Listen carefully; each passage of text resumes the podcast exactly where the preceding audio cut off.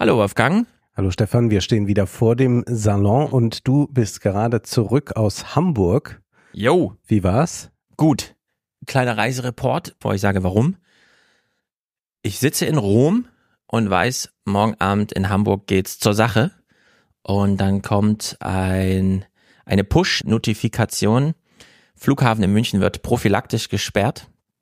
Ich erahne schon, was am nächsten Tag passiert, dass nämlich Jörg Kachelmann sich darüber lustig macht, mhm. dass München die einzige Stadt ist, die einen Weltraumbahnhof plant, aber dann wegen ein bisschen Eisregen den Flughafen sperrt. Äh, so kam der Tweet dann auch. Also, Landsredaktion angerufen, äh, mein Flug ist weg. Okay, bin ich halt über Amsterdam geflogen. Ich kam äh, nach acht Stunden Reise sehr pünktlich in Hamburg an und dann wurde mir gesagt, ja, wir machen ja heute zwei Aufzeichnungen, wie Sie wissen. Die erste Sendung ging noch nicht mal los. Mhm. Saskia Esken sitzt noch im Zug. Also es war mal wieder, äh, in Deutschland hat es geschneit und die Züge aus Berlin nach Hamburg sind tatsächlich rückwärts gefahren, teilweise. Um nochmal eine Weiche vorher dann doch nochmal einen Schlenker irgendwo rumzufahren. Äh, allen tat alles sehr leid. Ich saß dann auch da und mir tat sehr leid zu wissen, dass irgendwelche Leute, die ja dann noch performen müssen, mhm. vorher so ein Stress im Zug, wo sie nicht mal wissen, kommen wir überhaupt an oder so. Bei mir war es einfach eine geplante lange Reise. Also sehr aufregende Zeit. Das heißt, wir können dich bald bei Lanz erleben. Ja, man kann mich bald bei Lanz erleben mit Gästen, die, äh, glaube ich, viele freuen werden. Ich, äh, ja, Poaten können wir uns ja auch sparen. Verraten. Äh, ich dürfte es bestimmt, aber ich würde es jetzt gar nicht so ja. sagen. Äh, die Pointen kommen purzeln dann Schritt für Schritt.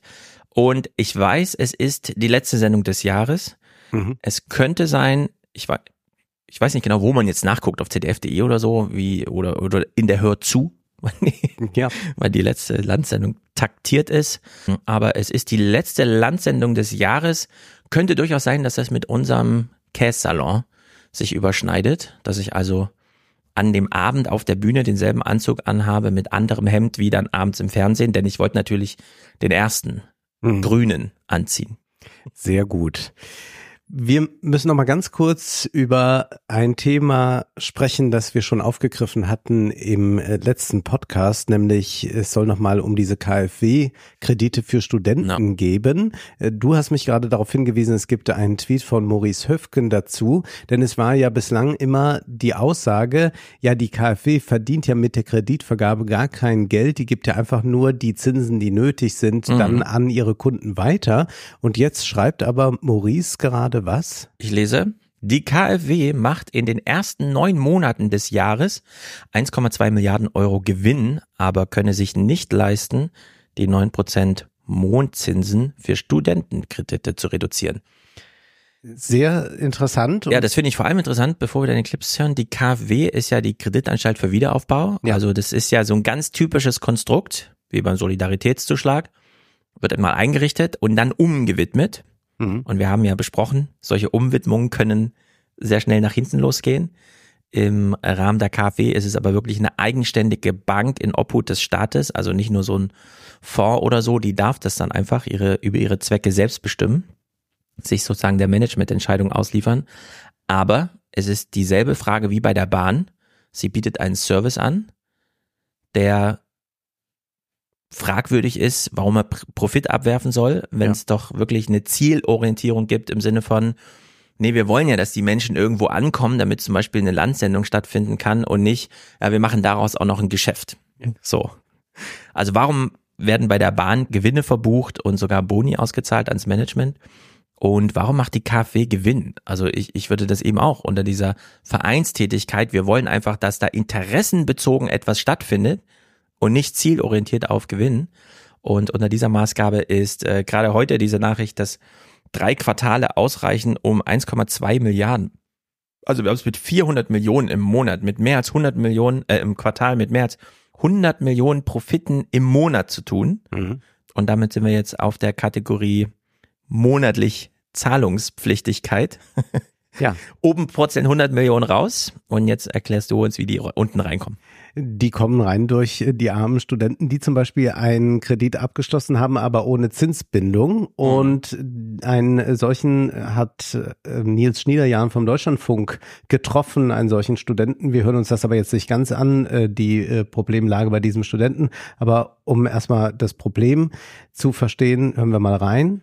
Im Gegensatz zum BAföG war der Kredit schnell bewilligt. Der Zinssatz damals 3,7 Prozent. Ich bin davon ausgegangen, dass die Konditionen, zu denen ich äh, diesen Kredit abschließe, quasi bestehen bleiben. Das war aber nicht der Fall. Denn Erik schloss seinen Kreditvertrag mit flexiblem Zinssatz ab. Theoretisch bietet die KfW auch Studienkredite mit Zinsbindung an, aber nur ein Bruchteil der Studierenden nutzt diese Form. Ein Bruchteil macht das nur. Das heißt, ja. wir haben jetzt ganz viele Studenten, die in die Situation kommen, dass sie plötzlich hohe Abträge leisten müssen, auch um die Profite der KfW zu steigern. Und wenn man sich mal diese Zahlen so vor Augen führt, die du jetzt schon genannt hast, dann wird einem so alles klar, wenn wir uns das hier vergegenwärtigen. Die durchschnittlichen Zinszahlungen sind deutlich gestiegen. Vor zwei Jahren zahlte jeder ehemalige Student pro Monat im Durchschnitt rund 34 Euro an Zinsen. Im vergangenen Monat waren es bereits 83 Euro. Ja, also ähm, wir hatten, da wir es zuletzt auch ansprachen, einige Hörermeldungen zum Thema. Hat Stefan noch nie einen Kredit abgeschlossen? Weiß er nicht, was eine Zinsbindung ist und so? Ja, ich habe schon mal einen Kredit abgeschlossen, aber ich finde es trotzdem, es widerspricht sozusagen meinem intuitiven Verständnis von, äh, wie soll man sagen, Vertragsaugenhöhe mhm. der Vertragspartner und so weiter dass man sagt, okay, wir einigen uns darauf, wir leihen dir so und so viel Geld. Diese Summe ist unveränderlich. Du kannst nicht einfach später kommen und sagen, ah, ich brauche da noch ein bisschen mehr oder ich möchte es gern früher zurückzahlen. Das kostet dann alles extra. Beziehungsweise mehr Geld gibt's dann einfach nicht, weil man hat ja irgendwas ausgeschöpft. Und die andere Seite sagt aber, ja, was das dann kostet, sagen wir dir im Verlauf. Mhm. Ja. So, weil am Ende, ich gehe auch nicht zu Rewe einkaufen oder Edeka, ich nenne immer Rewe, aber ich meine Supermärkte. Also ich gehe ja nicht in den Supermarkt und sage, ich hätte jetzt gern diesen Warenkorb. Und dann kommt einfach das Unternehmen und sagt, ja, wir sagen Ihnen dann übermorgen, was das kostet. Weil so geht man ja zur KfW. Ja. Klar, man kriegt dort einen Kredit und es ist Geld, aber man geht dort, man füllt einen Warenkorb mit einer Sache, die man braucht, Geld. Und irgendwie entscheiden die dann einfach, was das kostet. Also ja. das ist doch, ich meine, ich finde es schon irre, dass man bei einer Tankstelle erst hinfährt und sozusagen keine Planungshoheit hat, sondern man muss halt erst vor Ort sehen auf dieser Tafel, was es kostet, das ist schon bescheuert. Aber einen Einkauf zu tätigen, nach Hause zu fahren, das Gemüse aufzuessen und dann irgendwann mal zu erfahren, was es kostet, finde ich irgendwie blöd. Ja. Also das ist einfach. Und jetzt kann man sagen, das ist bei allen Krediten so, das stimmt, aber hier würde ich auch festhalten wollen, es handelt sich um besondere Kredite, nämlich eigentlich sind das ja Ermöglichungen für Leute, die nicht viel Geld im Rücken haben, von der Familie haben, um zu studieren, um dann ja. etwas wahrscheinlich sehr Wichtiges für die Gesellschaft zu tun. Und denen könnte man ja andere Konditionen zukommen lassen. Warum gibt es da überhaupt etwas mit Zinsbindung und so weiter? Man weiß mhm. ja, wenn man Kredite mit Zinsbindung abschließt, dann sind diese ja teurer. Äh, das, das ist ja äh, logisch äh, und das kann sich dann rechnen für einen. Aber oder wenn man rechnen. beispielsweise rechnen oder rechnen. Ja, oder kann sich rechnen. Nämlich, wenn das wäre jetzt die Frage, wenn man jetzt einen Kredit abschließen würde, dann hat man jetzt es mit hohen Zinsen zu tun. Man schließt einen Kredit über zehn Jahre beispielsweise mit der Bindung ab. Und was ist, wenn die Zinsen weiter steigen? Ja, dann mhm. hat man Glück gehabt. Aber wenn die Zinsen äh, auf zwei Prozent wieder fallen, dann äh, sagt die Bank nicht, ach so, da haben wir ja viel Geld an Ihnen verdient, da bekommen Sie ein bisschen was zurück. Äh, Im Übrigen äh, will ich hier nochmal sagen, dass es ja auch schändlich ist, wie die Banken äh, umgehen mit ihren Kunden. Die geben ja auch die Zinsen gerade nicht weiter, die sie da einnehmen. Äh, man bekommt ja, glaube ich, mehr Zinsen bei Apple, wenn man da was abschließt. Das stimmt. Als, als bei, bei den Thema, hier ja. so äh, geschätzten äh, äh, kleinen Banken. Also das ist äh, unglaublich, was hier stattfindet. Und äh, das haben dann auch äh, zwei Parteien erkannt, die man nicht so gleich zusammendenkt. CDU und Linke fordern deshalb vom Bildungsministerium, die höheren Zinsen durch staatliche Zuschüsse auszugleichen. So wurde es auch während der Corona-Pandemie gehandhabt. Und das gab es auch schon mal? So hat die KfW 2008 die Zinsen erhöht. Die Erhöhung nach einem Gespräch mit dem Bildungsministerium aber wieder zurückgenommen. Diese Möglichkeit gäbe es heute nicht mehr, sagt Brandenburg. Es wurde uns sehr klar versichert, dass die KfW momentan kostendeckend arbeitet und keinen kostendeckend. Also das ist jetzt Jens Brandenburg. Eine Milliarde plus ist kostendeckend. Dreimal dürft ihr raten, welche Partei? Natürlich FDP. Hm. Spielraum zur weiteren Senkung der Zinsen sieht. Die KfW selbst hat auf eine Anfrage des Deutschlandfunks bisher nicht geantwortet. Und das Bildungsministerium stellt klar, dass Absolventen nicht auf staatliche Hilfe hoffen können. Mit einem verbesserten Zugang zum BAföG und einem neuen Bildungskredit der KfW konzentriere man sich auf die künftigen Studenten. Also Ja. die künftigen Studenten sind sowieso nur interessant. Die anderen müssen halt jetzt sehen, wo sie bleiben. Pech gehabt. Vor allem, man interessiert sich für die künftigen Studenten. Was ist denn das für ein Spruch? Also wir haben doch gegenwärtige Studenten. Ja, Wieso hör, kann man die denn ausblenden? hör dir das mal an. Unsere Aufgabe als Staat ist ja vor allem sicherzustellen, dass der Zugang zum Studium keine Frage der sozialen oder finanziellen Herkunft ist. Und das ist der klare Fokus der ähm, Koalition. Das sagt, jetzt, der Brandenburg Jens Brandenburg. Aber er sagt damit, ja, wir machen so einen Zugang, den ermöglichen wir. Wie es aber den Leuten danach damit geht, ob die dann unter der Zinslast leiden oder nicht, Ja. ist uns eigentlich egal. Also, Wir wollen nur nachweisen können, na seht ihr, äh, wer, wer will, kann kommen. ja, es ist ja ein bisschen so, ne? Das Bildungssystem hat ja grundsätzlich die Aufgabe, dir Handlungsvermögen zu verschaffen. Mhm. Also intellektuelle Grundlagen zu legen, auf denen man dann, wenn sie allgemein und breit genug sind, breite Bildung, spezifisch aufbauen kann. Man studiert also etwas, damit das Unternehmen sich weniger darauf fokussieren muss, dir nochmal beizubringen, wie etwas geht, sondern einfach draufsatteln kann, was vorher schon an Ermöglichung, Eröffnung von Möglichkeiten und so weiter geleistet wurde. Ein Kredit aufzunehmen, und das ist ja gerade in Deutschland, jetzt höre ich mich schon fast an wie Heinz Bude, wenn er über Stimmungen schreibt. Mhm. Ein Kredit wird ja in Deutschland ausschließlich unter Nein, dann beschränken wir die Handlungsmöglichkeiten der zukünftigen Generation, also unseren eigenen kollektiven Kopf sozusagen. Wir müssen aber Handlungsmöglichkeiten schaffen, also Schuldenbremse, bloß kein Schuldenberg. An Sch- Schuldenberge sind das Allerschlimmste auf der Welt. So. Und wir sagen ja immer, nee, private Haushalte, öffentliche Haushalte funktionieren unterschiedlich. Und alles, was wir über Schuldenbremsen, öffentliche Investitionen und so weiter, über Kredite sagen, nämlich, dass das Zukunft verkleinert, dass uns das Handlungsmöglichkeiten nimmt. Das gilt ja für den Staat nicht, aber für den Privaten dann doch. Also beim Bildungskredit stimmt doch alles, was ideologisch den Staatsschulden untergejubelt wird. Ja. Und dass wir dann ein Bildung, also wir eröffnen uns Möglichkeiten und das aber nur äh, ermöglichen, umsetzen können über, ja, wir nehmen dir aber dann auch ganz viele finanzielle Möglichkeiten. Mhm. Das ist doch bescheuert. Also das macht doch wirklich logisch gar keinen Sinn. Ja. Dass wir das so organisieren. Kommen wir noch zu einem anderen Thema. Sprechen wir mal ganz kurz über die Linke, also die Linke jetzt ohne Wagenknecht und Co. Und diese Die es Linke hat ja ne? auch Es wurde nur die Fraktion aufgelöst. Ja. Große Aufregung im Internet, dass die linke Geschichte ist oder so. ja, ja, die gibt es noch. Und es war beispielsweise Carola Rakete bei Thilo im Interview. Wir hören nur mal kurz in das Gespräch rein und versuchen uns mal an einer Stilkritik. Mhm.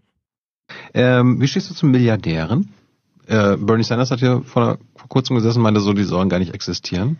Ja, genau. Und du weißt ja, man sollte die alle aufessen. Wirklich? naja.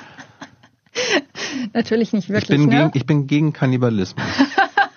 ja, muss ich jetzt vielleicht auch noch dazu Carola sagen. Rakete offenbar nicht. Sollte ich jetzt vielleicht auch noch dazu sagen. Natürlich was ein Scherz. Aber es ist natürlich schon spannend, ob man wirklich mal eine Vermögensobergrenze einführen könnte. Das wäre jetzt meine Frage gewesen. Also ich fänd's gut. Mhm. Also man könnte ja einfach sagen, ähm, Das verstößt aber gegen unsere freiheitliche Grund. Ja, und dann geht das immer so weiter und man merkt jetzt schon, dass es einem wehtut. Äh, Ja. Auch wenn man sagen würde, ja, eine Vermögensobergrenze kann man mal drüber nachdenken, aber ich begreife nicht, wie man so schlecht performen kann. Ja. Man sagt da irgendwas mit Eat the Rich, weil man Ja, mal gesehen also- hat, das hat was mit dem Hashtag zu tun und der ist beliebt und das hat auch AOC gemacht.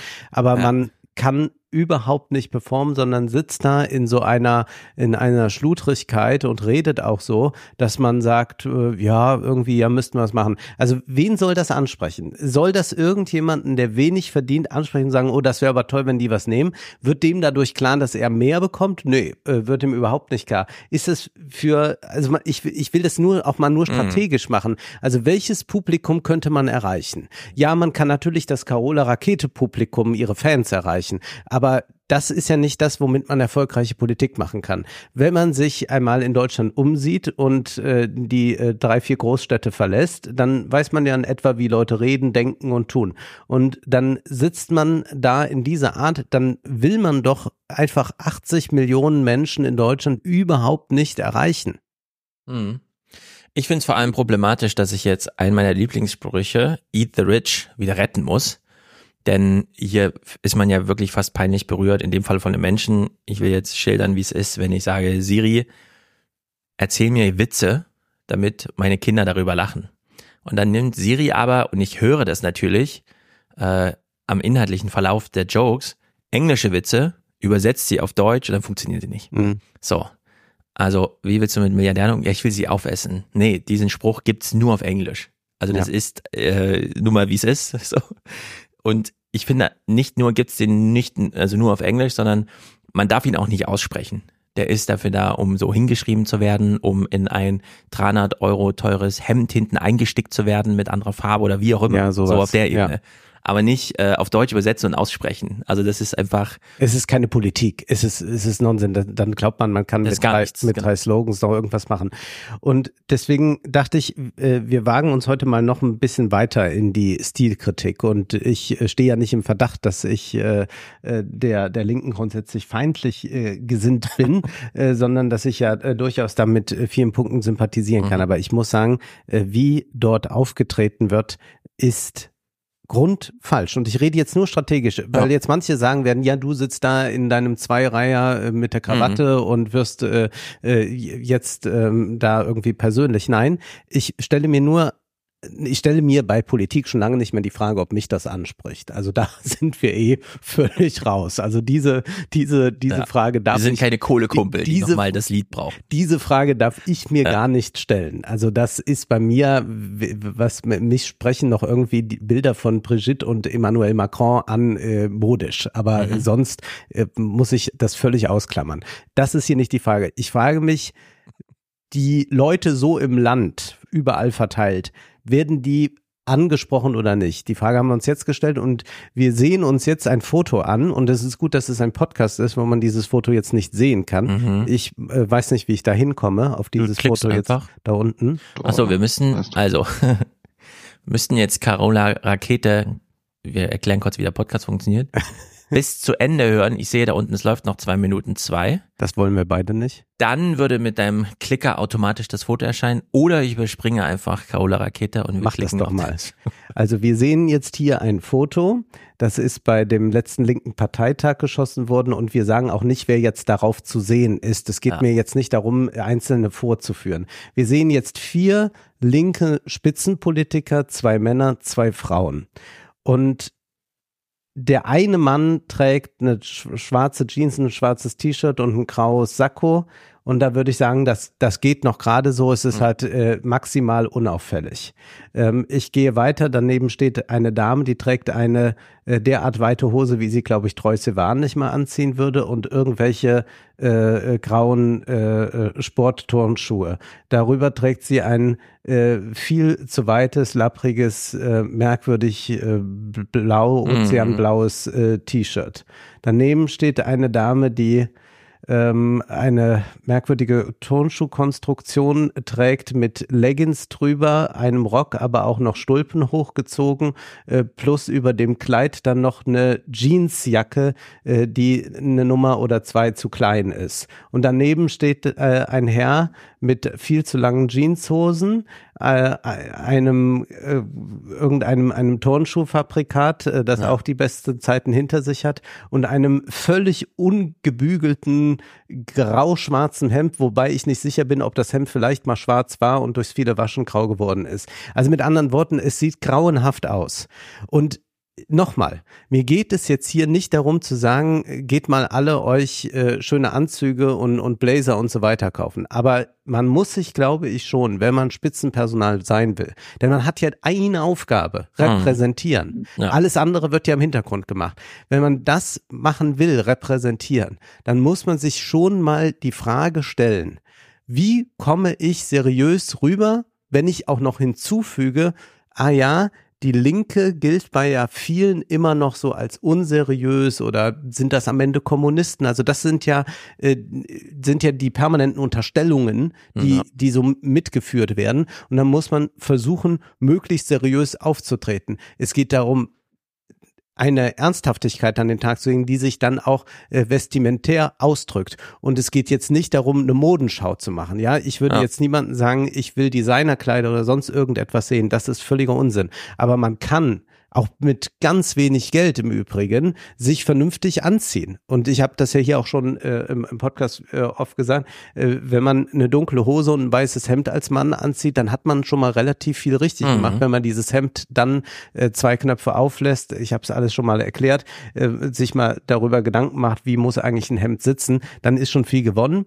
Und äh, bei den Frauen gibt es ja ganz viele Alternativen. Und als ich das so sah, habe ich über was nachgedacht. Ich will dich jetzt mal mit einem Gedankenexperiment äh, Experiment konfrontieren.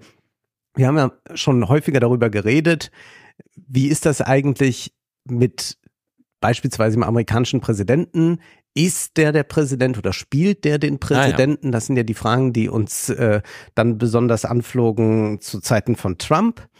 Und jetzt mal meine Idee. Wenn ich hier so sehe, Repräsentation funktioniert bei den Linken nicht, gehen wir jetzt mal davon aus, die Inhalte wären alle gut, dann kann man doch mal überlegen, wenn wir sagen, dass ein Präsident einer ist, der performativ den Akt vollzieht, indem er so redet wie ein Präsident, so Mhm. aussieht, so auftritt, warum nimmt man eigentlich nicht gleich einen Schauspieler? Und ich meine jetzt nicht im Sinne von Trump oder Zelensky, also Leute, die Medienstars waren Ja. und dann sagen, ich möchte jetzt aber Politik machen, sondern man könnte ja doch jetzt als beispielsweise die Linke sagen, wir gucken mal im Schauspiel Frankfurt oder sonst wo, wer gefällt uns da gut? Wer könnte da jetzt den Vorsitzenden spielen?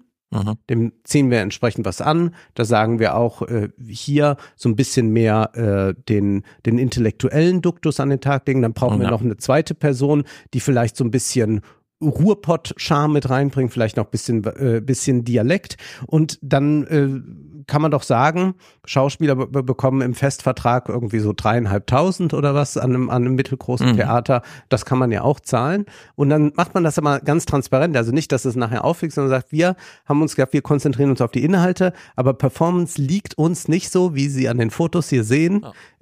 Wir schicken aber die Leute in die Talkshows, die bereiten sich gut vor, die lernen die Texte, die wissen, wenn sie gefragt werden, was sollen wir mit Milliardären machen, dann können die Ja. direkt ein paar Punkte aufzählen, dann können die charismatisch sein, dann können die sich nochmal dran erinnern, wie habe ich eigentlich damals in Richard III. gespielt, dann versuche ich das auch nochmal mit auf die Bühne bei äh, Maischberger oder sonst wo zu bringen. Wäre das eine Alternative? Das wäre eine, denn wir wissen, sie funktioniert. Carsten Lindemann ist so ein Schauspieler. Mhm. Mhm. Ähm, diese Leute rutschen ja nicht nur in die Politik rein, sondern wenn sie sich für die CDU entscheiden, auch in einen Ausbildungsbetrieb, ja. der ganz hart selegiert.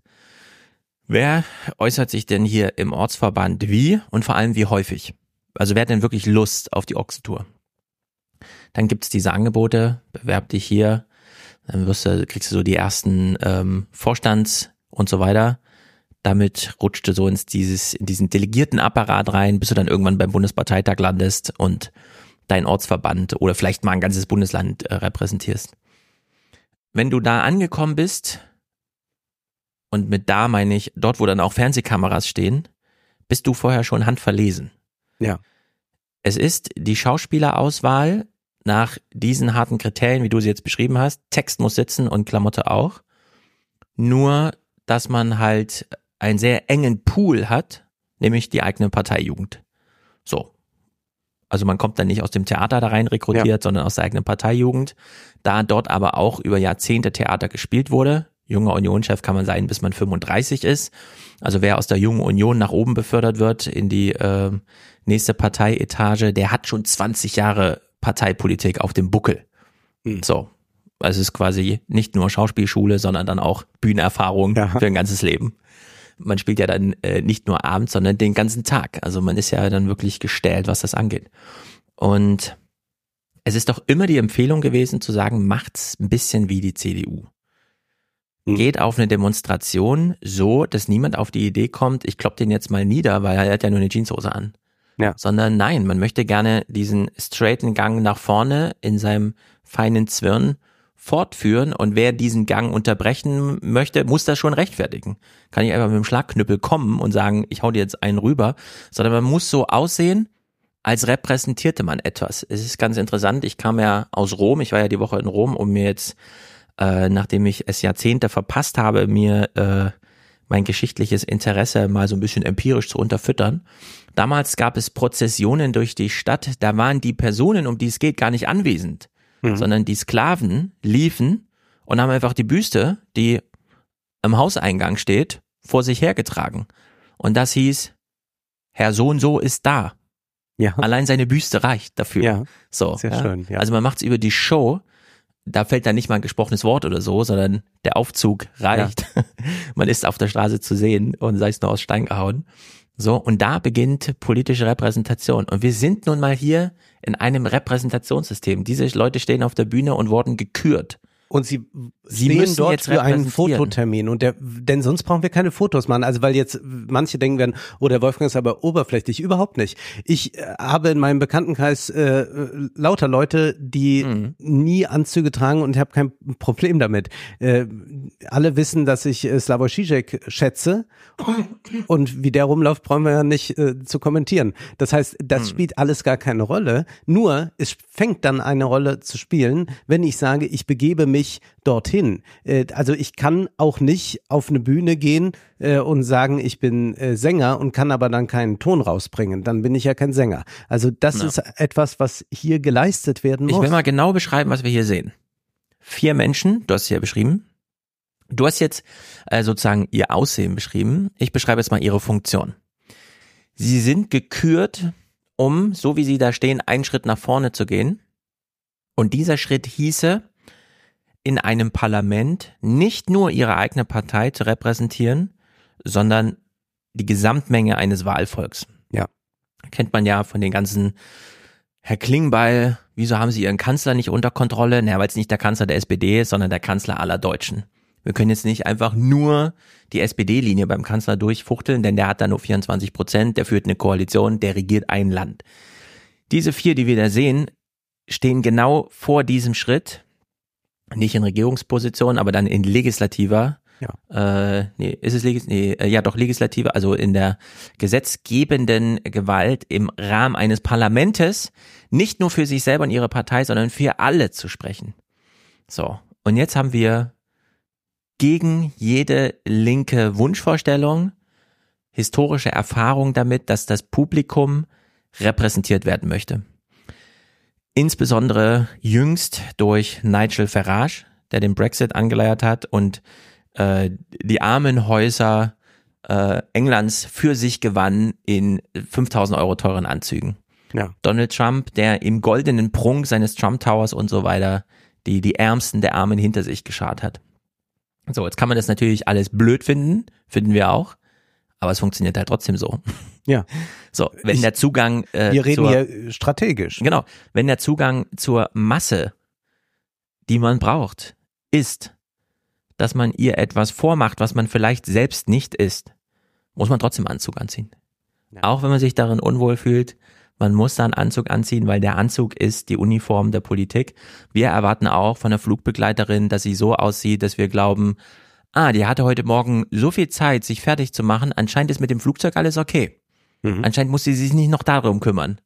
Und ist nicht abgehetzt mit, oh, ich musste noch so viel unten das Öl wechseln und so weiter. Ich konnte mich leider nicht umziehen. Äh, wollen Sie einen Orangensaft? Nee, da würden wir uns unsicher fühlen. Und so wie wir es in, da verlangen, dass die Menschen uns zeigen, dass alles in Ordnung ist, wollen wir das auch hier sehen. Wir wollen sehen, dass alles in Ordnung ist. Und solange Männer und Frauen in der Politik keine Anzüge oder entsprechende Kostüme tragen, zeigen sie uns nicht, dass alles in Ordnung ist, sondern dass sie immer noch, wir unterstellen der FDP immer partikulare Interessen. Mhm. Wenn es hier einfach heißt, nee, ich kümmere mich selber um mich und so weiter, dann prügelt man ein partikularistisches Interesse durch und genügt nicht den Anforderungen der Allgemeinheit.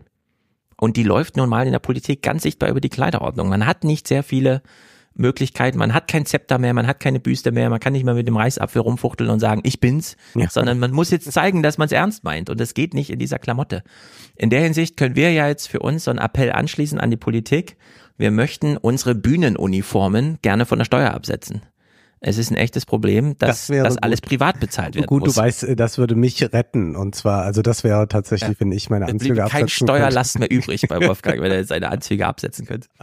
Ja, also das, das könnte man ja so über diesen Weg dann ermöglichen. V vielleicht. Also das, das, Ja. äh, die Partei wähle ich dann, die das ermöglicht. Und falls jetzt wieder und so weiter, schreibt gerne Kommentare. Wir wollen, dass die Linksgesinnten, die uns hier zuhören, jetzt auch wütend sind darüber, was wir sagen. Aber wir haben halt die Wahrheit gesagt.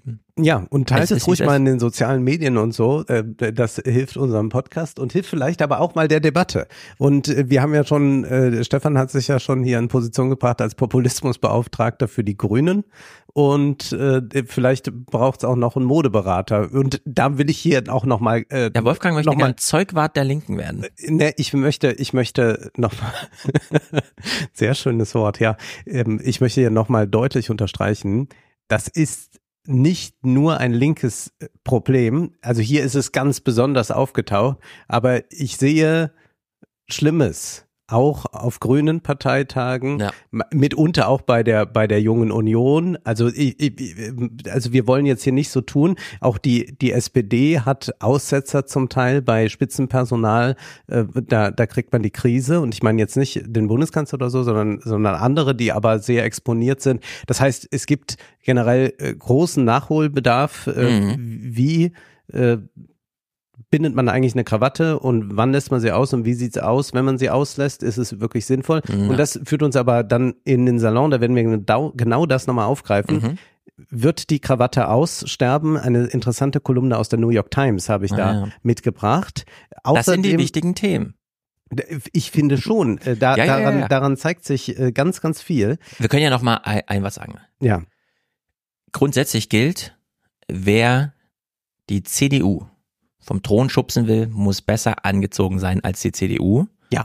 Was bedeutet, wir alle überprüfen gegen Jahresende, den neuen genauen Sendetermin kennen wir ja noch nicht, ob euer Lieblingspodcaster, ich, im Fernsehen besser angezogen ist als Johannes Winkel von der Jungen Union. Mhm. Okay, das äh, schauen wir uns an. Also wir sprechen im Salon über die Krawatte. Ich habe einen grandiosen Roman dabei, Sauhund heißt der, von Leon Christ, den ich vorstellen will. Dann geht es darum, was denken eigentlich die rechten Intellektuellen, also die auch Teil der äh, Republikanischen Partei sind, über den Krieg in der Ukraine. Ich habe einen sehr, sehr langen Aufsatz gelesen aus einer konservativen äh, Zeitschrift. Äh, Das wird sehr, sehr spannend. Außerdem, äh, wie wird gestreikt und was äh, machen die Betriebsräte so und die Gewerkschaften? Es gibt einen interessanten Fall hier in Frankfurt. Da wurde nämlich eine Brauerei geschlossen. Darüber werden wir reden. Und wie auch schon angekündigt, wird es darum gehen, dass äh, die Vorstellung, dass wir bald alle autonom fahren, ja, Oh no. schön, ein schöner Ja. Traum ist, aber er wird nicht kommen. Äh, Ich finde, das ist ein, ein sehr, sehr guter Text. Ich habe mich äh, auch natürlich, äh, hätte mich gefreut, wenn es anders käme, aber ja, so wird es wohl sein. Das äh, sind die Themen. Was hast du dabei? Wir lesen, weil es ja so rein faktisch jetzt der letzte Lesesalon dieses Jahres ist. Mm, Texte, von denen ich sage, das ist so wohltuend, das ist, das ist wie so eine gute Rückenmassage, aber einfach für den Kopf. Also wir lesen zwei Texte, die einfach komplett unsere Meinung widerspiegeln. Sehr gut. Aber eben nicht nur von uns, sondern einfach mal so von Juristen und Ökonomen vorgetragen. Das ist zum einen Lukas Mertin, der hat im Verfassungsblog einen Text über den Katalysator der Polikrise geschrieben, also mhm. das Urteil des Bundesverfassungsgerichts mit so herausragend wohltuenden Formulierungen, dass es wirklich eine Freude ist, das zu lesen, weshalb wir da mal so richtig lesen. Außerdem Migration und Fachkräftemangel äh, von Marcel Fratscher, der schreibt ja alle zwei Wochen in der Zeit oder bei Zeit Online. Diesen Text gehen wir auch mal durch. Außerdem die New York Times über die Sprache Donald Trumps. Äh, ich als großer Fan und auch ähm, Werber dafür, Sozialstruktur und Semantik klar zu unterscheiden und nicht immer die Semantik als, naja, es ist Gelaber und so, sondern nein, die Verknüpfung von Semantik und Struktur ist wichtig. Also ist auch wichtig, wie politisch gesprochen wird. Und da Donald Trump der nächste amerikanische Präsident ist, sollten wir uns das nochmal genau anschauen. Und äh, zum Abschluss YouTube macht sich jetzt offen für Deepfakes. Also Ach, wir hatten ganz lange ähm, so ein paar Restriktionen, keine Pornografie, kennen wir ja, Fake News, irgendwelche Labels zum Thema, hier wird über Corona gesprochen, seid vorsichtig. Wie auch immer, beim Thema äh, Künstliche Intelligenz stellt jetzt Inhalte her, ist YouTube alles egal. Und da macht Casey Newton eine ganz interessante Beobachtung, die uns, glaube ich, noch auf Jahrzehnte vor große Probleme stellt. Ähm, ja, wir kennen das ja aus verschiedenen Herangehensweisen, dass manchmal äh, ja diese Long-Termism-Idee irgendwelche großen Entwicklungslinien gerade beginnen und noch so mhm. formbar sind und da sind wir gerade an so einem ganz merkwürdigen Punkt, was uns direkt äh, dann in Taylor Lawrence Buch führt, die genau, ja auch. Das ist ja das Buch, über das wir ganz ausführlich reden werden. Ich bin schon sehr gespannt, was du alles dazu zu sagen ja. hast. Extremely Online, The Untold Story of Fame, Influence and Power on the Internet von Taylor Lawrence. Das ist ein Buch, das man liest und man denkt sich, wie kann das eigentlich sein? Ich habe doch die letzten 20 Jahre mitbekommen und könnte ja auch politisch so sagen, was gelaufen ist. Mhm. Und hier habe ich sogar die ganze Zeit teilgenommen mit meinem Tablet oder Smartphone und trotzdem bekomme ich hier eine Geschichte des Internets, der sozialen Medien erzählt, die mich immer wieder überrascht ja. und die, glaube ich, tatsächlich eine ideale Grundlage ist für Diskussionen im Salon. So ist es. Also hören wir uns gleich. Du sagst Salon. aber noch, wie hm? wir in den Salon kommen. Ah ja, also man fährt auf die Autobahn, dann zweimal links. Nein, wir müssen erstmal sagen, dass wir leider noch nicht ankündigen können, wie jetzt die Karten äh, bestellt werden können für das Sommerevent. Das verzögert sich noch ein bisschen, aber Termin findet, steht fest und so weiter. Findet definitiv aber, im August statt ja. und wir müssen das nochmal ein klein bisschen vertagen. Organisatorisch muss natürlich alles rund sein, bevor wir euch da E-Mails schreiben lassen. Ja, nicht, dass nachher alles schief geht. Aber sag noch, wie wir in den Salon kommen. Wir gehen auf neue20er.de lassen uns blenden von diesem goldenen Button, auf dem äh, der Salon steht. Und äh, dort ist man dann bei Steady. Wir bevorzugen ja bei Steady einfach, sich eins der drei Pakete auszusuchen.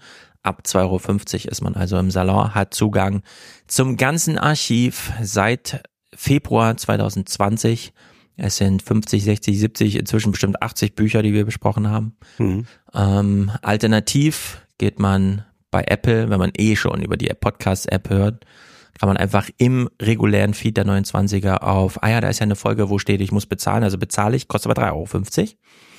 Oder falls man schon einen Account hat, geht man zu Patreon. Aber wir bevorzugen da Steady. Bis gleich. Bis gleich.